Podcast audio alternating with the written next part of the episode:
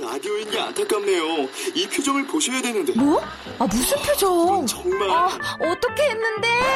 KBS 라디오 7개 채널에서 제공하는 최고급 정보들을 사진과 기사, 그리고 영상으로 확인하실 수 있습니다. 읽는 라디오, KBS 라디오 홈페이지 라디오.kbs.co.kr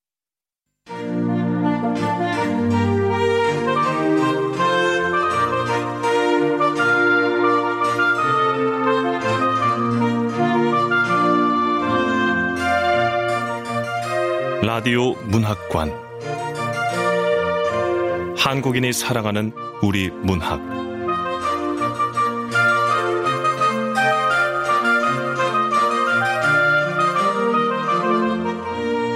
안녕하세요. 아나운서 태경입니다. 오늘 함께 하실 작품은 이영훈 작가의 상자입니다. 이영훈 작가는 1978년 서울에서 태어났습니다. 2008년 문학동네 신인상에 단편 소설 거대한 기계가 당선되면서 작품 활동을 시작했고요. 2012년에는 장편 소설 체인지 킹의 후예로 제18회 문학동네 소설상을 수상했습니다. KBS 라디오 문학관 한국인이 사랑하는 우리 문학 이영훈 작가의 상자 지금 만나보겠습니다.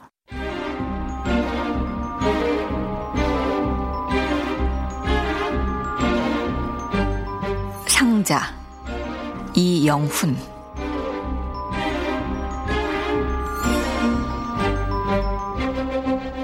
아니요, 아닙니다. 눈은 날 때부터 보이지 않았습니다. 도중에 먼 것이 아닙니다. 저에 관한 풍문이라면 들은 바 있죠. 점치는 소경놈의 영험함이 지나쳐 신명이 성을 내 눈을 앗아갔다든가 되레 영험함을 높이기 위해 스스로 눈을 봤다는 이야기 말입니다.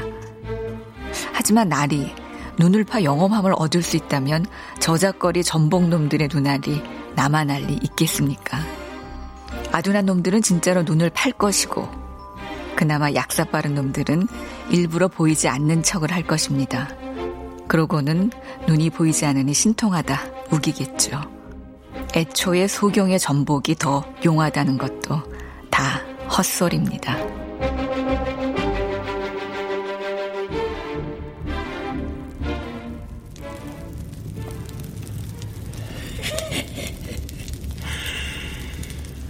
신명의 화를 샀다는 소문도 마찬가지입니다.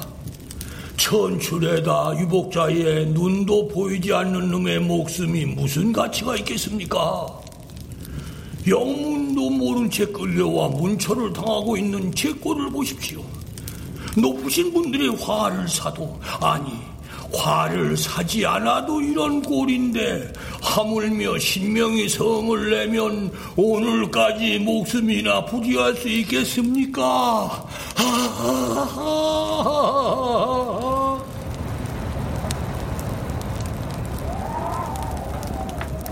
풍문이란 늘 그런 식이지요.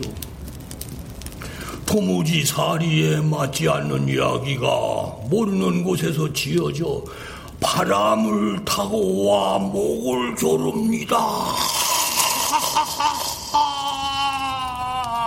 아니요. 아닙니다. 끌려온 것이 억울하다는 것이 아닙니다. 그저 무슨 영문인지 모르겠다는 것이지요. 나리께서 밝히신 저의 죄목은 점쟁이 주제에 요사스러운 풍문을 지어내 어리석은 놈들을 홀렸다는 것인데 말씀드렸다시피 입에서 입으로 바람처럼 전해지는 말이야 제가 지은 것이 아니고 그 풍문을 믿은 놈들의 어리석음이야 제 탓이 아닙니다. 무엇보다 저는 지은 말을 입 밖에 낸 적이 없습니다요.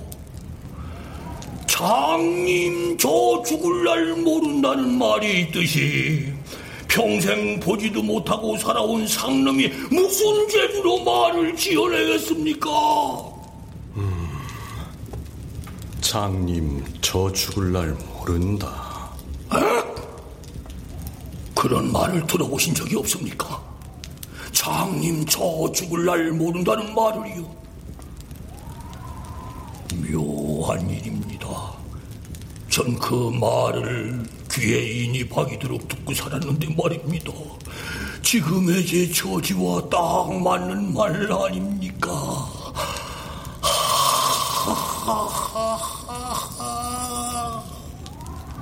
예, 분명 전복을 너으로 삼긴 했습니다.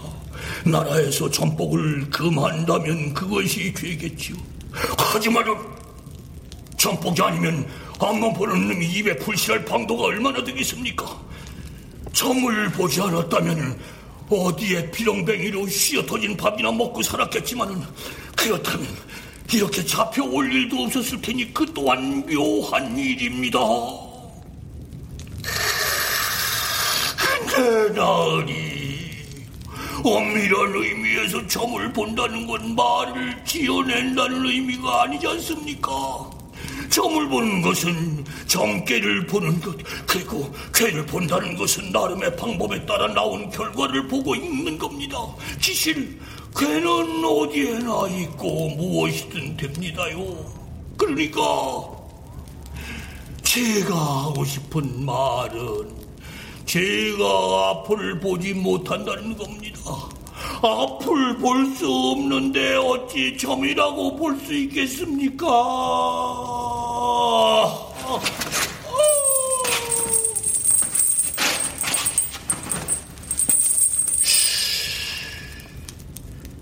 찾아오는 사람들 앞에서 점을 보는 신용을 한 적은 있습니다.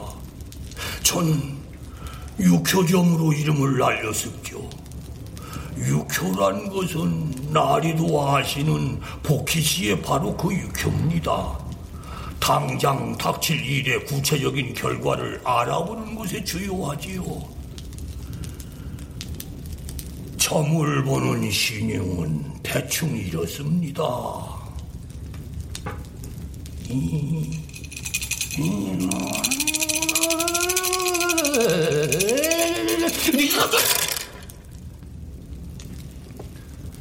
산통에 산까지 여섯 개를 넣고 참못 진지한 표정으로 통을 흔들다 상 위에 쫙 펼치는 겁니다.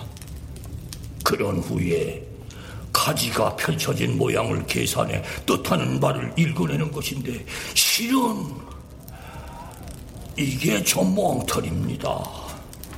아, 앞이 보이질 않으니 손도 산까지를 더듬어 괴를 읽어야 하는데 가지가 펼쳐진 모양을 살피려 손을 뻗으면 어느새 모양이 흩어지고 맙니다요.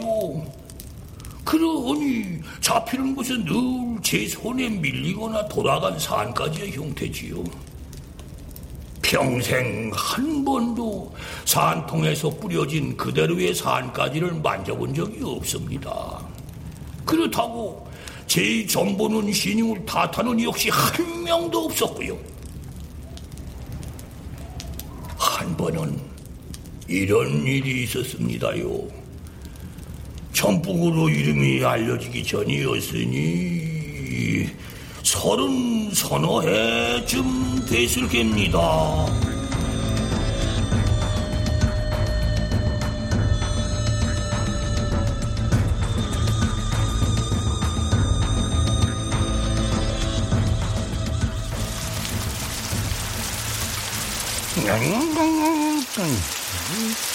아침부터 웬 비람? 오늘은 공쳤구만 공쳤어. 에이구. 정국이 양반, 그비 오는 건 못 맞추나? 아유, 비 오는 날엔 주막에도 손님이 없거든. 야, 난 한숨 잘 테니까 손님 오면 좀 깨워주구랴. 야. 그럽시다 주모.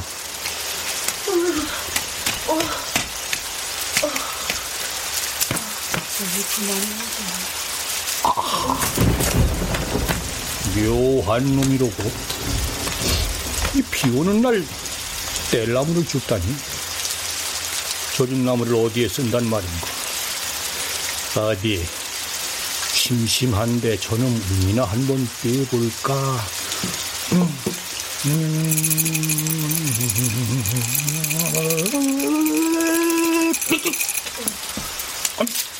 아니, 아니, 아, 산, 산, 산, 산까지. 아니, 아니 내 내 내 산까지. 아, 저, 저, 얘, 얘, 얘야. 거기 비 피하는 애야. 저 말이요? 어, 그래. 이리 좀 오너라. 장님이시요? 보면 모르느냐? 왜 앞도 못 보는 이가 나 있는 것은 어떻게 알았어? 다 아는 수가 있다. 에, 아무튼 떨어뜨린 산까지 좀 주워다오. 보이지 않소. 음, 잘 찾아보아라. 너 때문에 떨어뜨린 가지니. 나 때문이요? 그래, 너 때문이다. 어째서 나 때문이요? 네 운을 떼다가 떨어뜨렸으니 너 때문 아니냐? 내 운을 뗀다? 내 운이 어찌 나왔어? 음.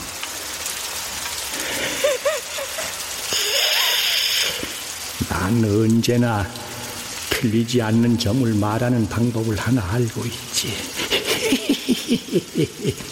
이건 너무 쉬워. 말이오.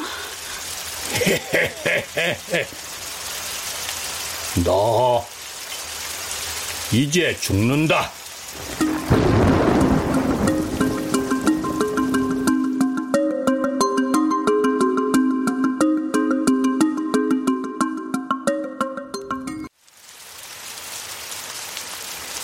가지가 몇 개 남아 있느냐? 다섯 개요. 바닥에 떨어진 산까지는 찾지 못했지? 예, 아무리 뒤져도 없어. 있어야 할 가지에 하나가 비었으니 객사 아니겠니? 객사요? 그래 객사. 집 밖에서 죽는다는 말이다.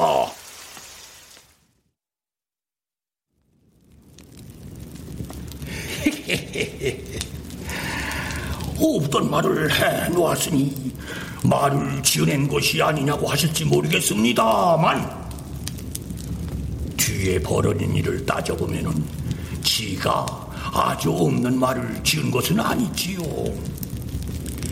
비가 그치고 보름쯤 지났을 때 손님 하나가 찾아왔습니다.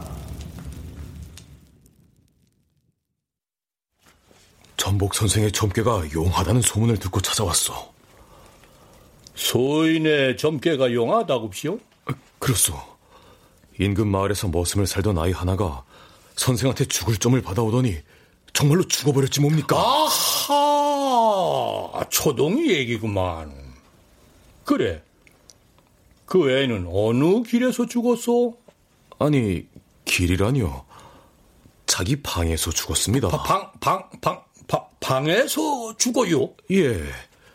점을 받은 날부터 집 밖으로 나가지도 않고 이불을 뒤집어 쓴 채 오들오들 떨더니만 석가래 하나가 무너져 머리를 맞고 죽었지요.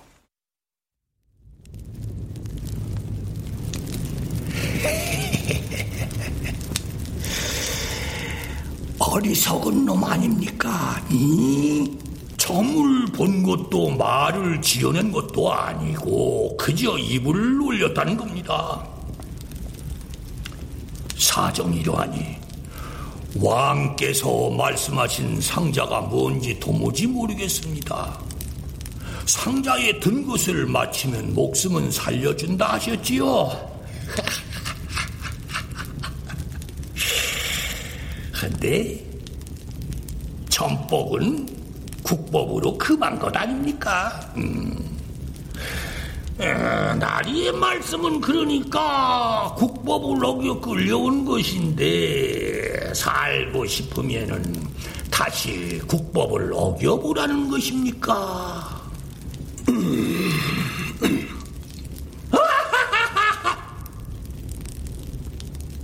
아는 대로 고하면 저는 살 수 있습니까?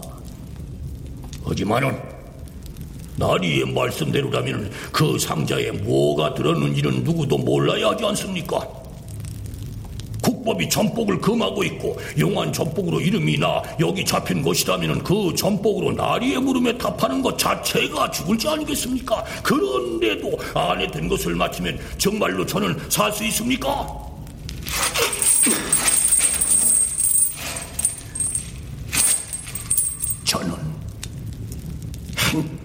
없는 거짓말쟁입니다.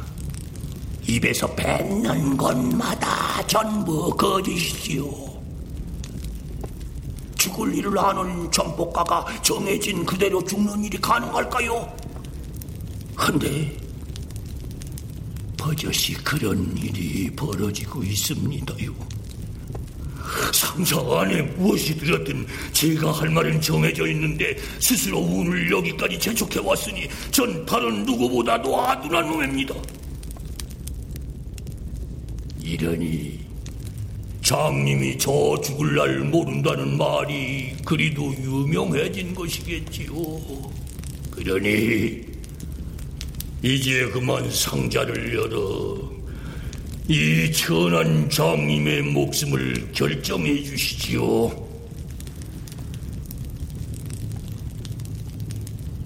오늘 새벽 첫 딸기 울기 전에 다섯이 죽을 것입니다.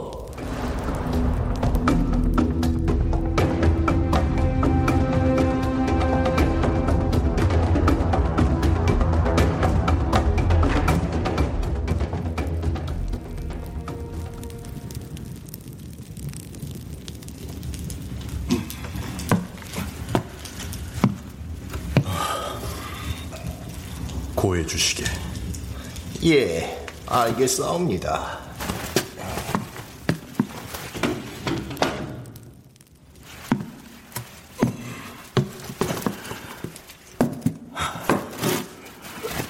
폐하, 형조 판서 드셨사옵니다. 텅 빈 조정은 차고 어두웠다. 가운데에 자리를 잡고 곁에 상자를 놓은 후 엎드렸다. 왕이 모습을 드러내려면 시간이 좀 걸리겠지만 그래도 나는 머리를 조아렸다. 왕은 성정이 급했다. 새벽잠을 억지로 깨워 일으킨 것이니 자칫하면 화를 살 수도 있었다. 얼마 전 새 후궁을 맞이했다는 소식을 들었다. 밤새 그 후궁과 질펀하게 놀았다면 일찍 잠을 깨지 않을지도 모른다. 상자를 슬쩍 돌아봤다. 사실을 숨겼다가는 더 큰 화를 살 수도 있어. 아. 스스로를 다독였다. 눈을 옮겨 마룻바닥의 결을 쫓았다. 나란히 대어놓은 마룻바닥의 널빤지에는 나이트의 흔적이 그려져 있었다. 둥글게 시작되어 겹겹이 점점 더 길쭉하게 뻗어나가는 나이트의 모습을 보니 소경의 말을 조금은 이해할 것 같았다.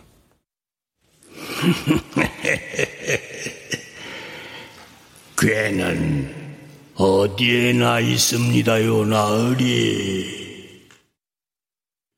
그래, 읽는 방법을 모를 뿐 하기에 따라서는 마룻바닥에 나이테가 꼬인 모양에서도 얼마든지 괴를 뽑아낼 수 있겠지. 하, 이 자리에 소경이 있다면 내 점괘를 어떻게 말할까? 다 끝난 일을 두고 명을 재촉하는 운이라고 할까? 아니면 마땅히 해야 할 일을 하는 것이니 올바르다 할까? 아이고, 판서나으리. 알았네. 헛된 의문이로고. 소경은 죽으러 갔고 나는 괴 읽는 방법을 배운 적이 없어.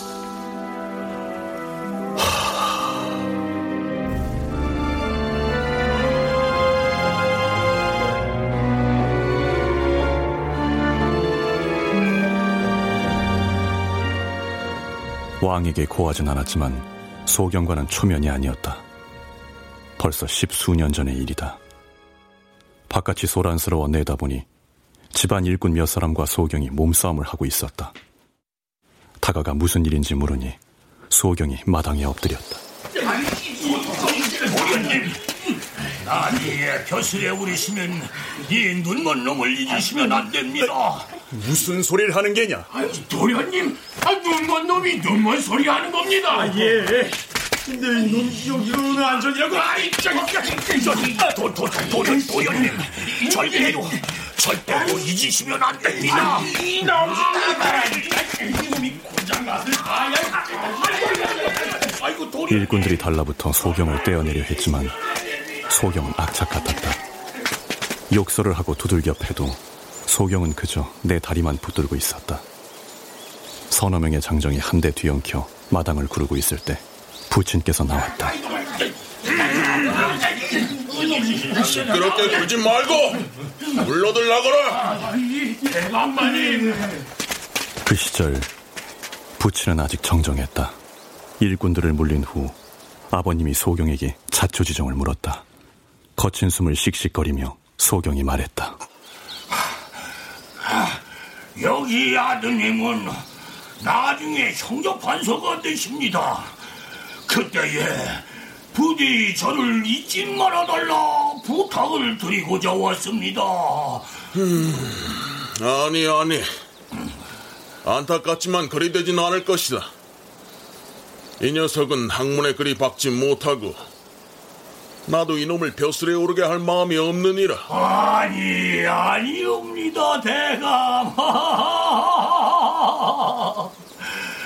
바란다 해도 평생 되지 않는 이들이 있고 바라지 않아도 그리 되어버리는 분들이 있습지요.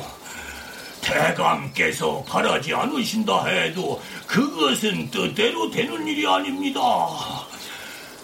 아, 미천한 놈의 소원 하나 들어주시는 셈치고 나중에 저를 대면했을 때 제 목숨을 생각해 주시겠다는 각서 한 장만 써주십시오. 근본 없는 소경 주제에 다짜고짜 찾아온 것도 모자라 각서라니.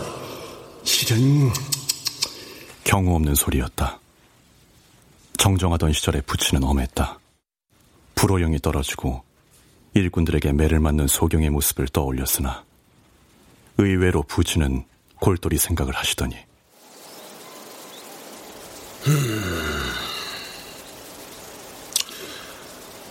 지필묵을 가져오너라.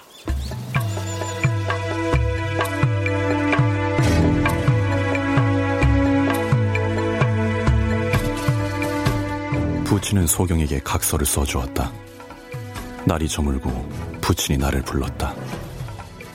호롱에 가는 불빛이 어둡게 비치는 방에 무릎을 꿇고 앉았다.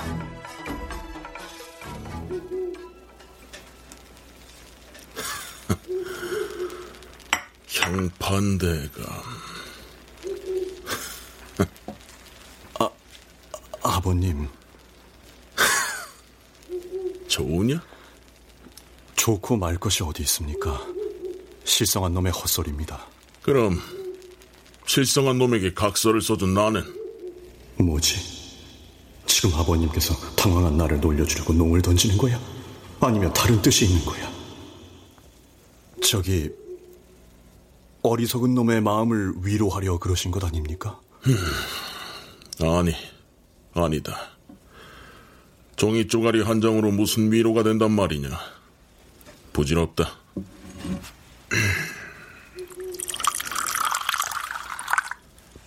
그럼 각서는 왜 써주신 것입니까?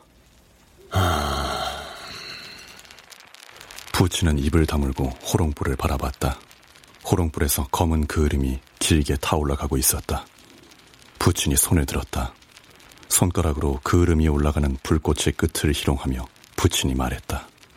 손가락이 움직일 때마다 검은 그을음이 가볍게 흔들렸다. 형조라면 국법을 다루게 되겠구나. 법이란 무엇이냐? 인간의 도리 아니겠습니까? 도리라면 모두 그리할 터이니 필요 없지 않겠느냐? 아, 그렇다면 이치겠지요. 도리를 모르는 어리석은 자들을 위해 이치에 맞는 본을 세우는 것입니다. 지킬 수 없는 법도 옳지 않은 법도 얼마든지 있다. 그런 것을 이치로 할수 있느냐? 법이란 무엇이냐? 신중하게 대답을 해야 돼. 아버님께서 소경에게 써둔 각서가 있었지. 법이란 약속이 아니겠습니까? 부친이 크게 숨을 토했다. 한숨인지 아니면 웃음인지 그 으름이 코로 확 끼쳐왔다. 매캐하게 타들어가는 냄새가 났다. 보아하니 형파는 틀렸다.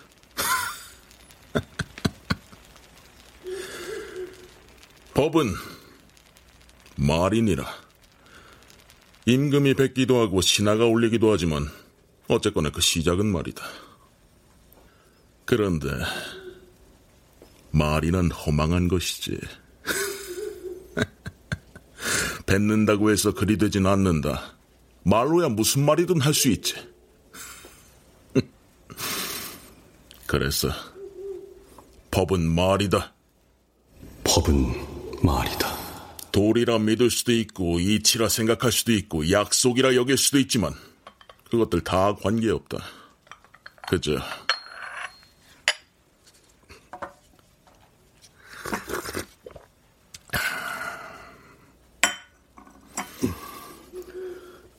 뱉은 말이 아무렇게나 흘러다니다 산 목숨을 덮치는 것이지.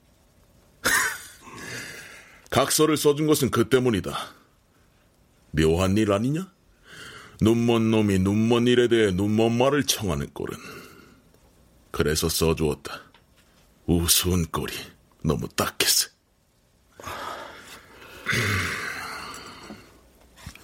벼슬에 오를 생각은 아예 접어라.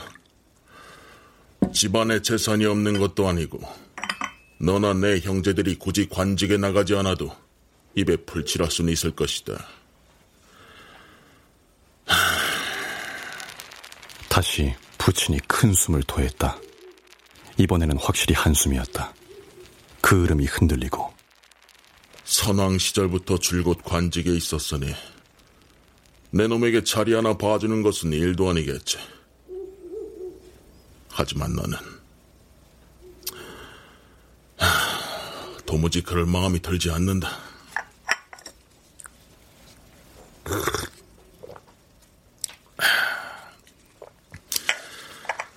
흔히들 지위가 높아지면 권력이 생긴다고 믿지.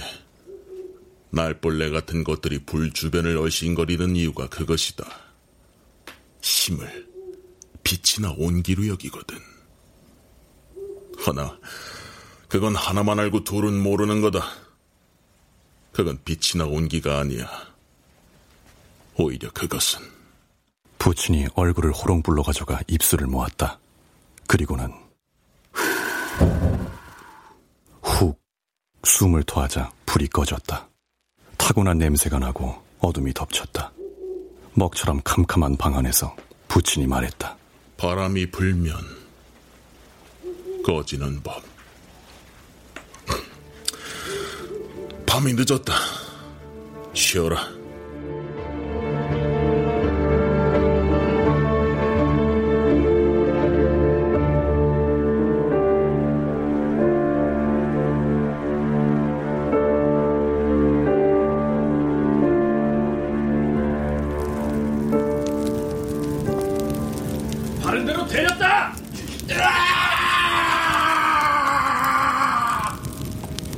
부친의 바람과는 관계없이 세월이 흐르고 정신을 차려보니 이 자리에 와 있었다. 생각해보면 묘한 운이다. 추국장에 끌려 들어온 소경을 보았을 때 비로소 소경의 말이 맞았음을 깨달았다. 그를 까맣게 잊어버리진 않았으니 잊지 말라던 부탁을 아예 저버린 것은 아니었다. 그렇다고 소경을 위해 해줄 수 있는 일은 없었다.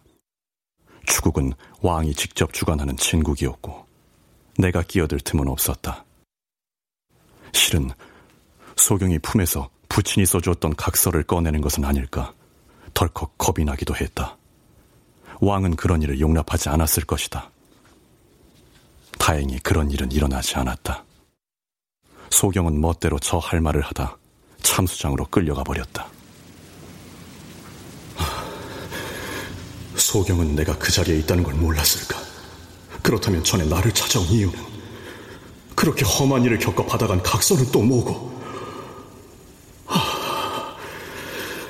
그저 장님 저 죽을 날 모른다는 말이 맞다 여길 수밖에.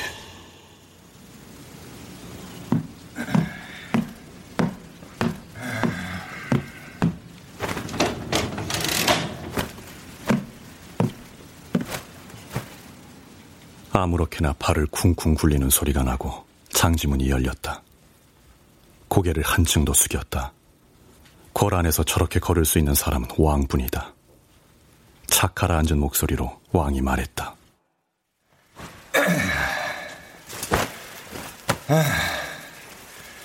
일찍 깨우는구나. 송구합니다. 어, 고개나 들고 말해라. 조심스레 왕을 바라봤다. 막 자리에서 일어났는지 흰 야장의 차림이었고 손질이 덜 된 머리는 잔뜩 헝클어져 있었다. 몽롱한 눈에 치켜 올라간 눈썹을 보니 골이 난 것 같았다. 입을 잘못 놀렸다간 화를 사게 될 것이다. 옷이 그대로구나. 밤새 기다렸느냐? 시급을 요하는 일이라 외람된 일을 했습니다. 일에 열심이구나. 보기가 좋다. 생기도 진심도 담기지 않은 메마른 말이었다. 한 번 더 고개를 숙였다 눈을 들었다. 용상에 반쯤 누운 왕이 손가락으로 수염을 어루만졌다. 아... 어제 추국에 관해 고할 것이 있습니다. 눈먼 점쟁이 놈 얘기냐? 그렇습니다. 그놈 끌려나갈 때 볼만하더구나. 개 돼지처럼 꺽꺽대는 꼴이 아주 우스웠다. 왕이 개나 돼지가 꺽꺽대는 모습을 본 적이 있을까? 그럴 리 없어. 폐하, 차고가 있어 싸웁니다. 차고? 정확히 말해 차고가 벌어지고 말았습니다. 무슨 차고냐? 상자를 열어봐라. 각별히 조심해야 할 순간이다. 흉한 모습이라 보여드리기가 조심스럽습니다. 일 없다. 열어봐라. 아, 예.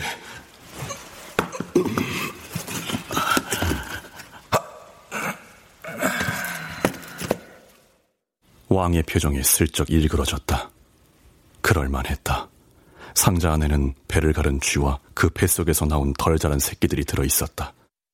갈라진 배에서 나온 피는 밤사이 검붉게 말라붙어 있었다. 발견한 것 그대로를 고스란히 다시 담았으니 보기 좋은 모습은 아닐 것이다. 왕이 나를 노려봤다. 새끼를 벤 놈이었더냐? 상자에 담을 때는 미처 알지 못했던 것 같습니다. 따로 배를 갈라본 것이냐? 그렇습니다. 다 끝난 추구가 아니더냐? 굳이 배를 가른 이유가 무엇이냐? 말 속에 가시가 돋쳐 있다. 몸을 더 숙여야 돼. 친국이었기에 더욱 결과를 명백히 할 필요가 있다고 여겼습니다. 일을 어렵게도 하는구나. 고민보다는 잔뜩 귀찮은 표정으로 허공을 보던 왕이 문득 생각난 듯 몸을 앞으로 숙였다. 눈을 가늘게 뜨고 상자 안을 살피던 왕이 물었다. 그래, 새끼가 몇이냐? 셋입니다. 그렇다면 죽은 어미를 합해도 넷이로군. 오늘 새벽 첫 딸기 울기 전에 다섯이 죽을 것이옵니다. 문제없지 않느냐. 소경놈은 다섯이 죽는다 했다. 이제부터가 시작이다. 하지만 폐하, 참수장으로 간 소경까지 치면 합이 다섯입니다. 아, 일을 참으로 어렵게도 하는구나. 공기가 무겁게 가라앉았다. 나는 왕의 말을 기다렸다. 먼저 입을 열 수는 없었다. 한참을 기다렸지만 그 한참이 어느 정도였는지는 알 수 없다. 애초에 전복은 국법에 어긋나는 것이다. 법을 어긴 놈의 목을 치는 것이 무슨 문제란 말이냐?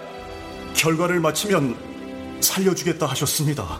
상자에 든 것을 물었는데 그놈은 엉뚱한 숫자를 읊었다. 소경이 말한 것은 결과의 숫자입니다.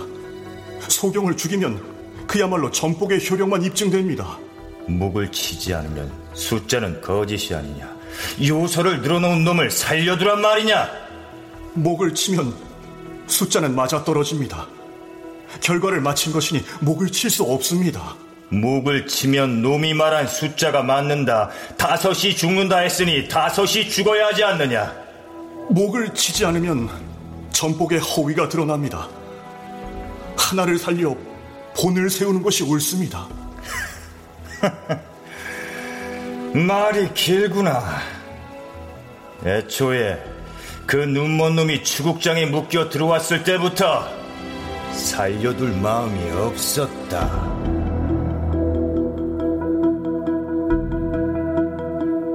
말하지 않아도 그런 것은 알고 있다. 왕의 친국에서 살아나간 이가 몇이나 되던가. 잔뜩 얼굴을 일그러뜨리며 왕이 하품했다.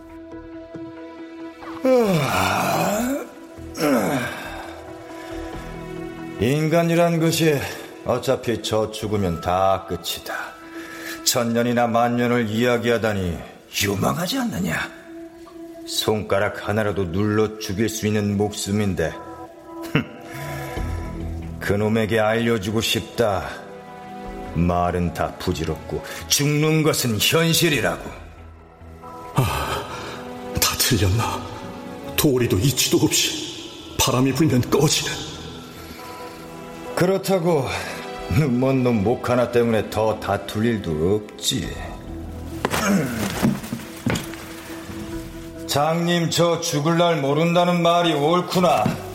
그놈 정말로 저 죽을 날도 모르는 모양이다.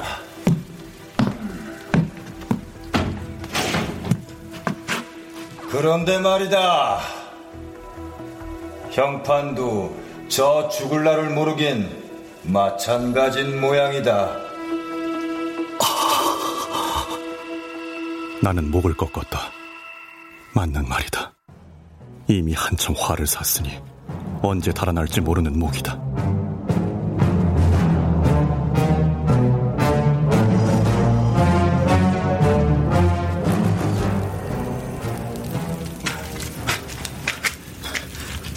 홍무관. 예, 판소 나으리. 참수장에 연락할 방도가 무엇이 있느냐? 아, 보통은 목멱산에서 봉화를 띄웁니다만 거리를 생각하면 봉화대보다 참수장이 가까워서 시급한 산에는 직접 사람을 보냅니다. 사람은 어디에서 보냈느냐? 권례 역삼에 당직을 맡은 사관이 있습니다. 아직 이른 시간이라 잠이 깨어 있을지는 모르겠습니다만 혹시 전할 말씀이 있으십니까? 무관에게 용건을 전할까도 싶었지만 아무래도 못 믿어왔다. 지체할 시간이 없었다. 아니다. 내 직접 전하마.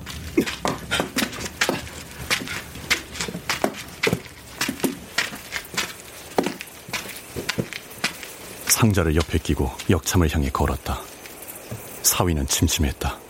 해가 뜰 무렵이었지만 지붕이 높은 고래는 도무지 볕이 들지 않았다. 몇 걸음을 떼었을 때 비로소 괜한 짓을 했다는 생각이 들기 시작했다. 임금과의 사이는 하루가 다르게 벌어지고 있었다. 별 관계도 없는 소경 때문에 괜히 미움을 살 필요는 없지 않나. 예전 일을 생각하면 소경과 아예 인연이 없는 것은 아니지만 그나마도 하도 오래된 일이라 기억조차 아득하다. 그런데도 나는 대체 왜 소경을 살려달라고 청원한 걸까?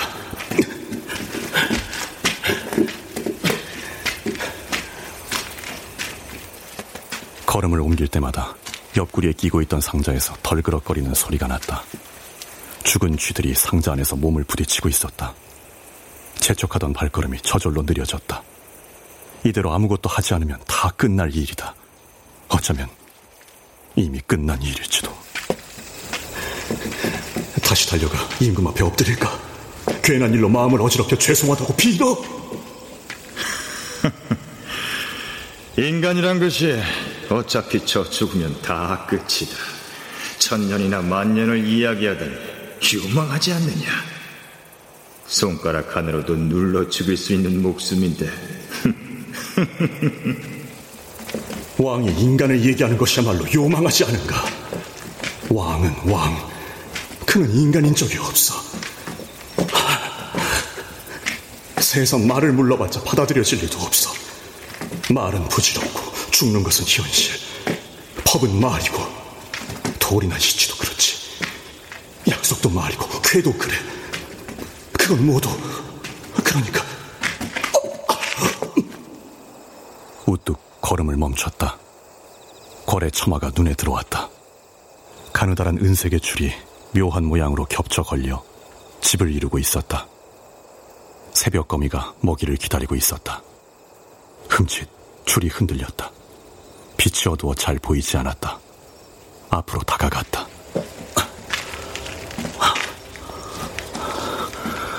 거미줄 한쪽에 나비가 걸려 있었다. 추국장에서의 일이 떠올랐다. 어쩌면, 어쩌면 내내 거미줄에 묶여 있었던 것일지도 모르겠습니다. 애초부터 저는 그런 운이었습니다. 어리석은 놈. 애초부터 그런 운이 대체 어디 있단 말이냐? 다 제놈이 스스로 제족한 운명 아니냐? 덕분에 덩달아 나까지 언제 죽을지 모르는 꼴이 됐느니라. 하기야, 내가 죽는 것도 그리 큰 문제는 아니지. 말 맞다나 우리는 모두 죽으니까. 그치만 줄에 묶인 나비의 움직임이 멈췄다. 줄 끝에서 새까만 거미가 조심스레 기어 내려와 나비에게 다가갔다. 홀린 듯 손을 뻗어 줄에 가져갔다. 나비와 거미가 바닥에 떨어졌다. 칭칭 줄에 묶인 나비는 움직이지 못했고, 거미는 열심히 나비를 찾아 부지런히 바닥을 헤맸다. 가만히 그 모습을 바라봤다. 대체, 대체 왜 제대로 답하지 않았느냐? 모두 알고 있었으면서. 알면서 왜 아는 대로 말하지 않았느냐? 차라리 달아나면 좋았을 것을 모두 알고 있었다면 미리 아무도 찾지 못할 곳에 가 있으면 되지 않았느냐? 절대 너는 죽을 수 없었다. 알고 있었을 테니. 그런데도 왜 너는 다섯이 죽는다고 말했느냐? 알았다면 그렇게 말하는 건 불가능했는데도 넌 그리 말했다. 어차피 모두 죽는다면 왜 하필 죽는 일에 대해 말했느냐? 그 모든 게 다 정해져 있기 때문이라면 그건 너무 비참한 일 아니냐? 다가가는 순간 변하고 말해도 소용없고 손 한 번을 잘못 놀려 죽고 이 형편없는 거짓말쟁이 같으니라고 넌 다른 것을 말해야 했다. 이를테면 차라리 차라리 갑자기 머릿속이 비어 나는 그저 손바닥을 비볐다. 멍하니 어두침침한 고란을 바라봤다. 평평한 사방의 벽이 점점 좁혀 들어와 어딘가에 갇힌 것 같은 기분이었다. 아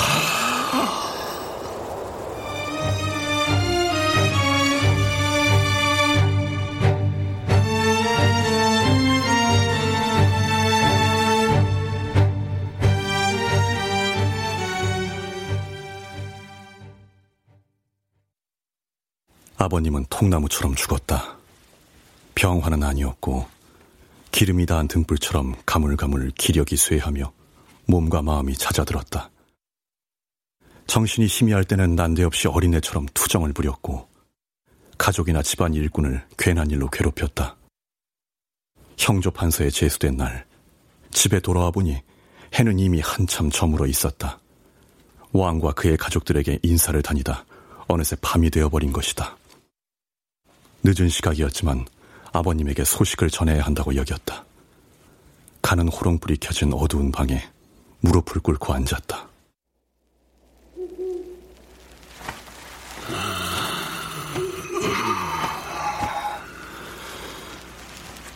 아버님, 소자 형판이 되었습니다. 소경이 아주 엉터리는 아니었던 모양입니다. 정말로 형판이 되었습니다. 상감께서 베푸신 것이냐? 아, 아, 깨어 계셨사옵니까? 예, 아버님. 정말로 형판이 됐단 말이냐? 그렇습니다. 오늘 제수되었습니다. 오. 탄식처럼 아버님이 숨을 토했다. 고개를 들어 아버님을 바라봤다. 잔뜩 말라붙어 쪼글쪼글해진 아버님의 얼굴에 환하게 미소가 떠올랐다. 순간 멍한 기분이 들었다가 이내 마음이 가라앉았다. 그, 그거 참 잘됐다. 벼슬 자리는 높으면 높을수록 좋은 것이다. 그거 참 잘됐다. 자, 쓸 것을 가져오너라. 네, 상관께 감사드리는 서신을 올려야겠다. 어찌 일어나 보려 애를 써도 아버님의 몸은 뜻처럼 움직이지 않았다. 아버님, 밤이 많이 늦었습니다. 오늘은 쉬시고 서신은 내일 아침에 쓰시지요. 음, 아니다. 그런 것은 도리가 아니야. 당장 서신을 써 올려야겠다. 아버님, 밤이 늦었습니다. 밤이 무슨 상관이냐? 서신을 써야겠어. 아버님, 하지만 아버님을 진정시킬 만한 핑계를 생각했다. 하지만 변변한 이유는 떠오르지 않았다. 몹시 애원하며 아버님을 만류했지만 아버님은 막무가내였다. 아버님이 뒤척거리는 소리 이외에 밤은 조용했다. 무심결에 중얼거렸다. 모두 잠들었습니다. 모두 모두 자고 있단 말이냐? 그렇습니다. 모두 잠들었습니다. 그렇다면 나도 잠들었느냐? 예. 무슨 그렇구나. 모두 잠들어. 조용하구나. 아버님이 오랫동안 눈을 감았다. 몸을 무르고 입을 모아 호롱불을 껐다. 후. 불이 꺼지자 어둠이 퍼졌다. 코끝에 매캐한 냄새가 돌았다. 절을 올리고 밖으로 나왔다. 내가 알던 부치는 이제 없었다. 눈먼 미친놈에게 마음을 쓰고 법을 이야기하던 엄하고 튼튼한 사내는 사라지고 방 안에는 그저 속절없이 사그라진 육신이 누워 있었다. 몹시 막막하여 달을 보며 잠시 서 있다. 방에 돌아왔다. 자리에 누워 눈을 감자 밤은 조용했고 모두 잠들었다. 보름 정도가 지나고 아버님의 목숨이 다했다.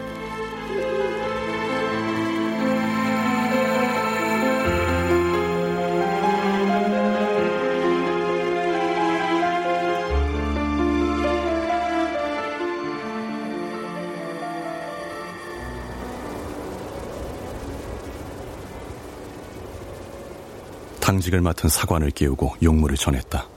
남은 시간이 그리 많지 않았다. 말을 내오는 동안 사관은 눈을 가늘게 뜨고 참수장 방향의 봉화대를 살폈다. 사관이 바라보는 방향을 쫓았다.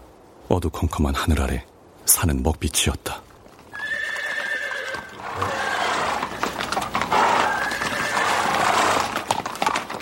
파발마의 준비가 끝났다. 사관은 허연 입김을 뿜으며 세차게 고개를 젓는 말을 쓰다듬고는 그 위에 올라탔다. 말 위에서 사관이 끝내 못마땅한 투로 덧붙였다. 뭐 망나니들은 목을 빨리 치죠. 달려봤자 늦었을지 모릅니다. 불길한 일을 그리 서두른단 말이냐? 불길한 일이기에 더욱 서두르지요. 당돌한 말이지만 틀린 얘기도 아니다. 옆에 끼고 있던 상자가 더할 나위 없이 무거웠다. 어. 그때 머리 위로 바람이 들었다. 역참의 흙바닥에서 홀씨들이 피어올랐다. 하늘하늘 날아오른 홀씨는 침침한 허공 속으로 이내 모습을 감췄다. 홀씨가 사라진 곳으로 멍하니 눈을 두었을 때 참수잔 쪽 산 너머에서 옅은 빛이 새어나왔다. 어디선가 매캐한 냄새가 났다. 상자가 열리고 죽거나 혹은 살거나.